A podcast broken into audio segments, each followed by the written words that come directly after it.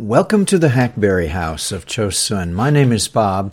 Today I'm reading from my commentary on the book of Revelation, and we're going to be talking about the demise of Babylon in chapters 18 and 19. So open your Bible, please, to the book of Revelation, chapter 18. Let's start in verse 1.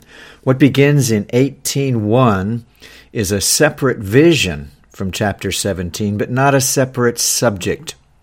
Another angel is used in this chapter, there's no imagery, only facts. The fact of Babylon's fall, the fact of those who mourn her. The announcement is made by an angel of great authority. May I suggest that this could be the great archangel spoken of by the apostle Paul in 1 Thessalonians 4:16. In connection with Paul's description of his coming, a full account of which immediately follows in 19:11 to 16, there is the voice of the archangel. The message of that voice only lasts through verse 3. Then another voice reminds people of God of all generations to stay clear of Babylon. Now, that same destruction, seemingly already past in verses 1 to 3, is back to the future in most of the rest of the chapter. In 18:2, the angel says what we heard in 14:8 um, consider the echoing of the phrase is fallen. We talked about that before. the original in Isaiah 21 9 is the same. It says, Babylon is fallen, is fallen. Could it be that this double announcement is to lead us to believe that there are two Babylons? There was that original city, now in ruins, yet never destroyed as God had promised, with violent suddenness. Then there is Babylon on the Tiber, according to chapter 17. It's Rome and the kingdom centered there.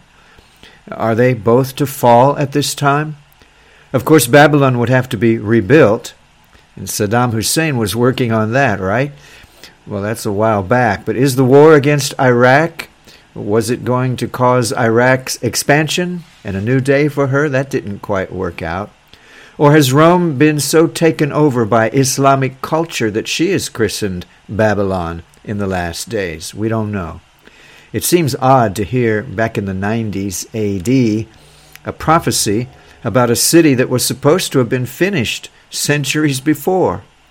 Here is a mystery indeed for believers to continue to investigate. Wrestle with God. Let's do it together until every syllable of every text involved is crystal clear. It's not good enough to have most of the mystery resolved. There are answers for every riddle. I believe those who want to know these things will know them more and more as the day draws near. Continuing description of Babylon's destruction as the chapter progresses sometimes matches word for word the picture painted by Isaiah of the original city in Isaiah 13, 14, and 34. Read them and see for yourself. One significant difference in the angel's words, however, is the addition of demon spirits to the mix. This coming horror is not just a human tragedy. Babylon will be Satan's masterpiece. It will now bear Satan's mark. It will be on earth the gathering place of all that is evil, a veritable prison holding the enemy captive until its new home, the lake of fire, is prepared to receive him. Verse 3 takes us back to 17:2 and explains to us how the evil centered in Rome slash Babylon has infected, as with a deadly virus, all the nations. Another voice in verse 4 back from the future and into the present again people of God come out of her, as the prophet Isaiah warned, and as the apostle Paul echoed, also using Isaiah. Uh, notice that Paul's quote from Isaiah is not exact. Uh, he is speaking as the Spirit gives him utterance here. He says, Do not even touch what is unclean. Distance yourself from this world except where absolutely necessary. 18.5 continues the rationale for separation from the evil of this world. The cup of iniquity is full. It's time for judgment. Don't be anywhere near that which God hates so much. The request for judgment, verses 6 and 7. The announcement has already been made. The innocent are being asked to step aside. so that judgment can fall. Though it seems that believers themselves are being told to do the judging of Babylon, looking at the end of verse 8 lets us know that it is God who does this, and in 1716 we find his servants for this destruction, the Antichrist kingdom. The Antichrist kingdom itself throws Babylon off and tramples her. Jesus, though he is very near at this point, about to come, he hasn't yet come and rendered direct judgment, I don't believe. He's using forces of nature and forces of war. Well, here in verses 6 and 7, we get more insights into who this woman is.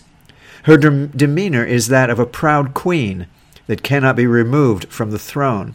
She believes she is God's representative on earth and therefore deserves every luxury and every privilege. How mistaken she is.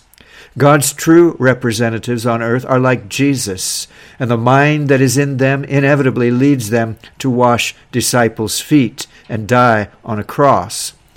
Let us beware the evil of our hearts that wants to think in terms of deserving blessings. Let us always approach the throne of mercy as humble subjects of the King, knowing we are friends of the court, but knowing also how undeserving is that friendship. Note the quickness of the judgment to come. Her plagues will come in one day. In verse 10, in one hour your judgment has come. In verse 17, in one hour such great riches came to nothing. In 19, in one hour she is made desolate. Sounds like the instant end of Hiroshima and Nagasaki, or, or even much worse. One day Babylon flourishes, the next she is gone. Then begins the, the pitiful lament, the funeral song, by the great men of earth for the great city of Babylon. These world leaders obviously have no part in her destruction, as this is a work of the Ten Horns Empire. This separation of powers is one clue that the ten district theory of end time government will not hold. Why would world powers mourn Babylon's fall if they were all responsible for it? Better to think in terms of the United States of the Mediterranean, a confederation of ten states located roughly in the territory once called the Roman Empire. However, the worldwide connection to the beast and the harlot becomes obvious here. When she is gone, their own status is ruined. She was the supplier as well as the recipient of their goods, the supreme trading city of earth. Now, before we continue, we must take a look at this New Testament Babylon, the city of Rome, today.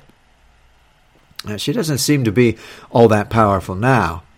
Uh, here at the beginning of the 21st century, in fact, where is there anywhere except America a metropolis that fits the words of Revelation 18, soon to follow in our reading? Uh, we're looking for an unequaled center of trade, a center of music, commerce, religion, military might. One can imagine why some have thought that Babylon is really America today. Elements of Babylon are certainly in this country, but we're looking for a city that meets the description. New York, Washington, Los Angeles. If we look at our world and we don't see what the Bible says, let's be careful not to invent something for God. The Bible still mentions only one candidate in two forms for this final city. The city must be Babylon, or that which became Babylon in the eyes of the revelator of this book, namely the city of Rome. If neither of those candidates match up today, Rome or a rebuilt Babylon. We need to give them time to blossom. God's word cannot be inaccurate. I believe that either one or both of those cities will ultimately rise to fulfill their place in history. Now, can Rome rise again? When the Pope is able to convince all religions to come together, Rome can rise when the Pope can persuade the people of Jerusalem that he indeed is the one who can successfully solve the Middle East conflict through internationalizing Jerusalem, I speculate. Rome could, could, rise through that. Uh, when the nations of earth look for a return to the glory years and financial prosperity, a United States of Europe, then Rome can rise. You know, it was at the Treaty of Rome we talked about last time, 1957, that Europe began a rise to modern power. That cannot be a coincidence. A curious insight is related in 18 verses 10 and 11. The kings of the earth all seem to be near while Babylon is being destroyed, but they deliberately stand at a distance. Is this because the sixth bull demons have gathered them in one place for the coming battle against God Almighty? It would seem so. This is, after all, the last of the last days. Antichrist is furiously releasing every evil force at his command and has just, quote, dropped the bomb on Babylon. In verse 15, the earth's merchants, many of them on hand to trade, also have to step back. Alas, an expression of sorrowful shock is used only in this chapter of the New Testament. Even sin minded, plague devastated humans will be shocked when they see Babylon fall.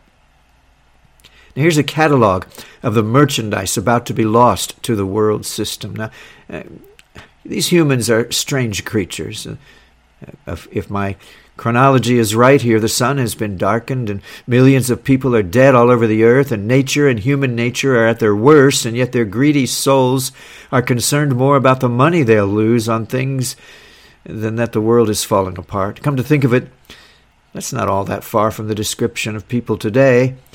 The love of money drives the hearts of men in the face of world catastrophes even now.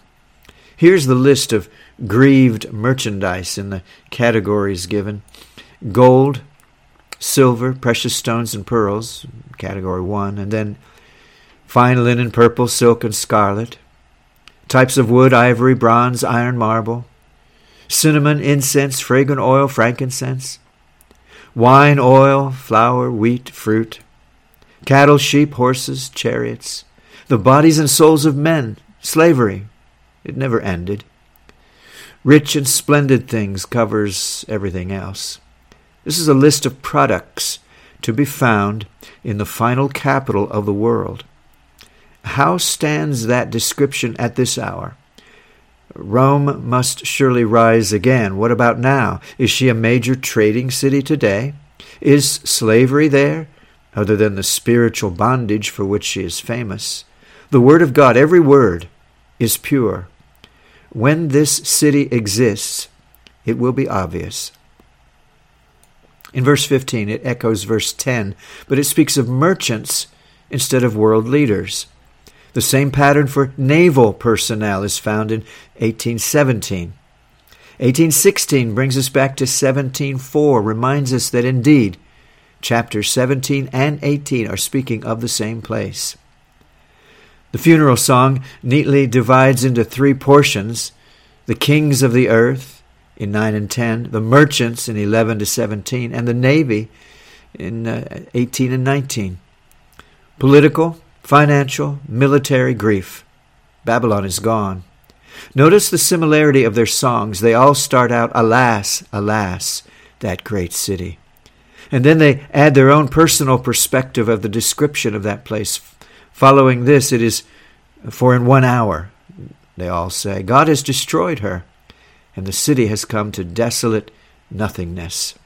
Heaven responds with three categories of worshippers, rejoicing in the moment the holy apostles, the prophets, the angels. And there is no sorrow over this in heaven, for the happiness of man was never the purpose of heaven, rather the glory of God. God has gotten glory from this vengeance. Let no voice of sympathy for those poor humans be voiced. Mercy is now being expressed in new ways. A merciful God has rid the earth of this cancer that once poisoned all it contacted. Earth is being purified. God is being glorified. So be it. Now the angel's pronouncement in verse 21. And is this any different from what the Old Testament writers saw of old Babylon? Did they see some gradual falling away of the city? No. Jeremiah says Babylon has suddenly fallen and been destroyed. More to the point, the finality and speed of Babylon's fall are explicitly demonstrated by the command of Jeremiah to Seraiah, the quartermaster, to take his book of prophecy about Babylon, tie a stone to it, and throw it into the Euphrates River. This was to be the sign that Babylon would not recover, that it would go down quickly, immediately, and not come back up. But wait, Babylon only slowly drifted away from prominence, being for scores of years after its takeover a coveted jewel of world conquerors. As John wrote these words on Babylon, a strong Jewish community lived in the old city of Babylon. It wasn't gone even yet. Babylon's full fate seems to be yet future, as Revelation 18:21 points out again. Here's here Jeremiah's picture is revived. This time it's not a quartermaster, but a, a master angel who picks up a stone and throws it. The sea is the recipient now. And you know, there's no sea around old Babylon. but the message is the same. Babylon is to be thrown down once and for all and never be found again. Time and nature eventually took ancient Babylon from power, but this was not God's final plan. The spirit ruling old Babylon entered the city and governance of Rome, raising it to prominence among the earth's billions, and thus making her ripe for judgment as though she were indeed Babylon. This will not be a repeat performance, for the original sentence was never carried out. This will be the first and last time. Yes, when all that is Babylon is scheduled for judgment, that judgment will be swift and sure, for strong is the Lord God who judges her. That's 18.8. Next comes yet another list, this time of things which shall never be in the city again, verses 22 and 23. All manner of musicians and craftsmen of every sort, light, weddings, all of human life. It's finished. And perhaps the most fascinating statement of all is saved until the end of the chapter, verse 24. The blood of prophets, God's spokesman, saints, all of God's people, and all of earth's slain too, is somehow tied to this city of Babylon. Back to Jeremiah 51 for light on this. 5149. As Babylon has caused the slain of Israel to fall, so at Babylon the slain of all the earth shall fall. God never forgot what Babylon did to his people. And that same spirit of Babylon entered Medo Persia afterwards, and then Greece, then Rome and Romanism, and kept hurting God's people and God's spokesmen. Always the descendants of Nimrod have hated God's men and even caused all the other problems of earth. Everything Babylon has done is now being judged in one fell swoop, one mighty moment of power and destruction and vengeance. Now, perhaps it is permissible to think of it this way. When God spoke to the serpent in the Garden of Eden, he was really speaking to Satan, his enemy. And when God spoke to old Babylon about judgment, perhaps it's possible he was speaking to the spirit of that city, personified in Revelation as a harlot he knew that evil personage inside the city would regroup and eventually form a Babylon greater and more powerful than the first. And that city would then be destroyed as Babylon the first never was. The response to Babylon's fall is continued in chapter 19, where, verses 1 to 3, the multitudes of, of heaven, including the 24 elders and the living creatures, are back. Verse 4, the ones that we met at the beginning they shed not one tear for the world corrupting prostitute. The lady who had the reins of the beast for all these centuries is down and out. Yet her people will never be extinct, as we are reminded again here of the eternity of God's judgment. Now remains only the beast himself, seemingly running swiftly, wildly out of control. But his day is soon to arrive also. In, in 1905, an angel we assume, commands worship to the Lord, reminding us that the eternal focus of heaven and heaven's would be citizens is to be the Lord God Himself, not even His justice. Verse 6 is the response of the multitude of verse 1 to the angel's orders. Now, the announcement of the marriage supper were in verses 7 to 10 of 19. In verse 7 is the book's first mention of a marriage supper. No, no, it didn't already happen somewhere three and a half or seven years ago. No, it was not a secret banquet hidden from tribulation saints because of their lukewarmness. Where did we get these ideas? The banquet is here initially announced and it looks as though it will take place in the immediate future. But first things first, there'll be another, uh, less tantalizing supper before it. Just for the record, the actual celebration of the marriage supper of the Lamb itself is nowhere recorded in Scripture. The things that you hear are speculation. And here, once more, is a demonstration of the indefensibility of a pre tribulation rapture during which believers are feasting around a table with Jesus while some lower life tribulation saints bear horrible burdens. I think it's clear by this time in the story that the tribulation is past. Babylon is fallen. Heaven is rejoicing. Now let's celebrate with the church, says the Lord. By the way, that celebration will be on earth. Jesus promised the same to his followers. Matthew 26 relates the institution of the memorial supper to be celebrated for the duration of the church age. What strange things have been done with that. Uh, something that couldn't be simpler to understand. Take some bread, take some wine, let them symbolize what I did for you so you won't forget it. And Jesus lets us know in this original statement that not only is this a memorial of what he did, but a preview of what is coming.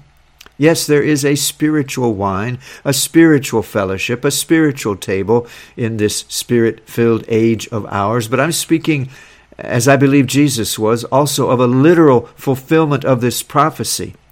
The angel is here summoning everybody to a feast.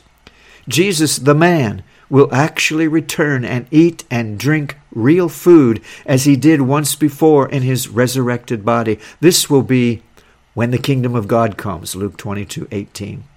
Jesus even told a story about a wedding feast. He implied there that fathers giving banquets for their about to be married sons is the norm. It's not mere allegory that calls us the bride of Christ. That's how he views us. That's how he will receive us on that day. Our union will be celebrated by a feast before the entire world. Notice 19:8 that this bride is dressed in fine linen and that this clothing is said to represent the righteousness of the saints. There'll be real clothing, but the thing represented is even more important. The fact that Christ has given us of his righteousness and caused us to be righteous like him. God has promised to conform us to the image of His Son, and now it is accomplished. In the next scene of this drama, verse 14, this same linen clothed multitude is sitting atop white horses, prepared to invade earth. As always, they have no fear of dirtying their garments, for the Lord God, who is strong to save and to judge, will be doing all the work and cutting a path through the heavens and the horrors of earth directly to the holy city and the place where the banquet hall will soon be prepared. Now, why does John, verses 9 and 10, fall down to worship? Uh, the he of verse 9 is either one of the 24 elders or more likely an angel. He's a fellow servant of John. He, like John, serves the Lord God. He has the testimony of Jesus, and so does John, as John himself witnessed in his letter. In 22:9, a clearly defined angel describes himself in the same way to the apostle, just after John again tries to worship him. The citizens of that land have so much of the brightness and glory of Jesus in them that for an unchanged earthling like you and me, they must all seem like gods. Within a few years, John himself would wear that glory.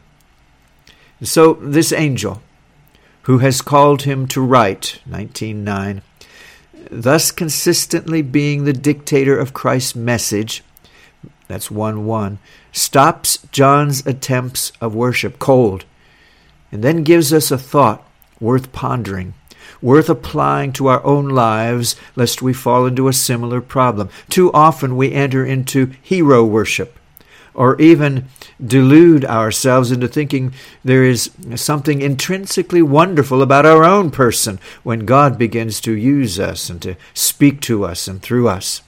Oh, we have the message of the Lord flowing through us, the testimony of Jesus. But remember, remember the angel's word worship God. Don't look at me. The message of Jesus that we are proclaiming is the very essence of the prophecy that you're hearing at our lips. But the source of it all is God. Worship Him. In ourselves we do nothing, know nothing. God is all. God is in all. And now again, how many times has it been now?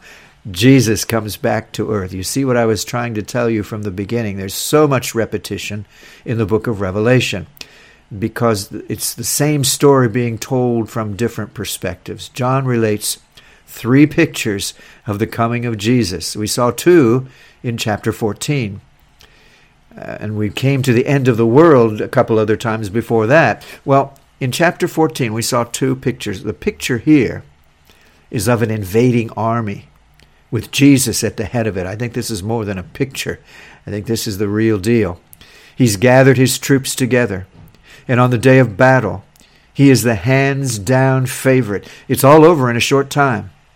No other passages in Revelation even come near to describing an actual return of Jesus as this one does. Oh no, there's no hint of a secret coming, no need of one. The marriage supper is announced. Jesus leaves heaven accompanied by the saints, comes to earth conquering all who stand in his path. Zechariah sees the same thing. Jesus talks about it. Paul and Peter see it. And from the beginning of this final book, there have been constant hints about the return of Christ. Let's, let's review that just for a moment. I'm looking at 1 7. Behold, he is coming with clouds, and every eye will see him, and they also who pierced him and all the tribes of the earth will mourn because of him. 1 8, the Lord who is to come. 225, hold fast what you have till I come. 311, behold, I come quickly. 1117, the one who is to come. You have taken your great power and reigned. 14, 14, the earth is harvested and reaped by one like the Son of Man. 16, 15, behold, I am coming as a thief. And now it happens chapter 19. It finally happens. Yes, this is the only time that Jesus comes to earth. This is the only time heaven is open to release the living word. This is the only time the full army of heaven is seen with Jesus. And is there any question as to the identity of this coming king? The Spirit has framed the entire event in language from other parts of Revelation, the prophets, the apostles. This is Jesus. He is uh, faithful and true, as in 3:14. He is righteous, judge, and warrior, as in Isaiah 11:4. He is possessed of eyes of a flame of fire, verse 12, as in 114. Crowned with many crowns, verse 12. Now, when the seventh angel sounded, it was announced that this world's kingdoms became the Christ's, all of them. Well, here he is seen wearing the crowns that he so richly deserves. He's said to have his own special name, verse 12, unknown to anyone but himself. Well, in verse 13, his name is Word of God, but we know that name. In verse 16, the name written on him is King of Kings and Lord of Lords, but we know that name too. What is that secret name? Oh, that's for him to know. His own people have been promised a unique name too, and way back in chapter 2. And then he's clothed with the blood dipped robe, robe, verse 13. No, that's not his own blood from Calvary. Isaiah 63 lines up here with Revelation 14 and this passage to let us know that Jesus will personally judge sin at his coming and create an unprecedented bloodbath among the nations. He is seen in this robe in anticipation of what he is about to do, but also because of what he has been allowing to happen for all time. He is the one who judges sin. His is the control of the universe, after all. And then the Word of God, verse 13. As from John's own Gospel, in the beginning was the Word, and the Word was God, and the Word became flesh.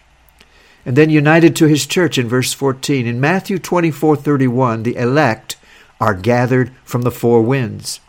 1 Thessalonians 4 says God will bring with him those who sleep in Jesus and the dead in Christ shall rise first. Then we who are alive and remain shall be caught up together with them in the clouds to meet the Lord in the air. And 1 Corinthians 15, we shall all be changed in a moment at the last trumpet, the seventh trumpet. I submit to the church members who read this document that there is absolutely no conflict between the verses I have just quoted and the scene that John paints right here of the second coming of the Lord. I submit further that there is not one reason to take those former verses out of their normal context and make them apply to anything but that second coming. And then he's wielding the sword that strikes the nations in verse 15. That's Isaiah 11. He shall strike the earth with the rod of his mouth, and with the breath of his lips he shall slay the wicked.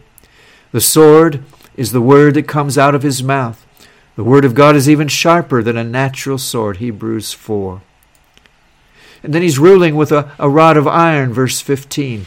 In Psalm 2 8, Messiah is told, Ask of me, the Father, and I'll give you the nations for your inheritance, and the ends of the earth for your possession. You shall break them, the nations, with a rod of iron the male child of Revelation 12:5, supervising the overcomers of 227, is scheduled to control absolutely the planet.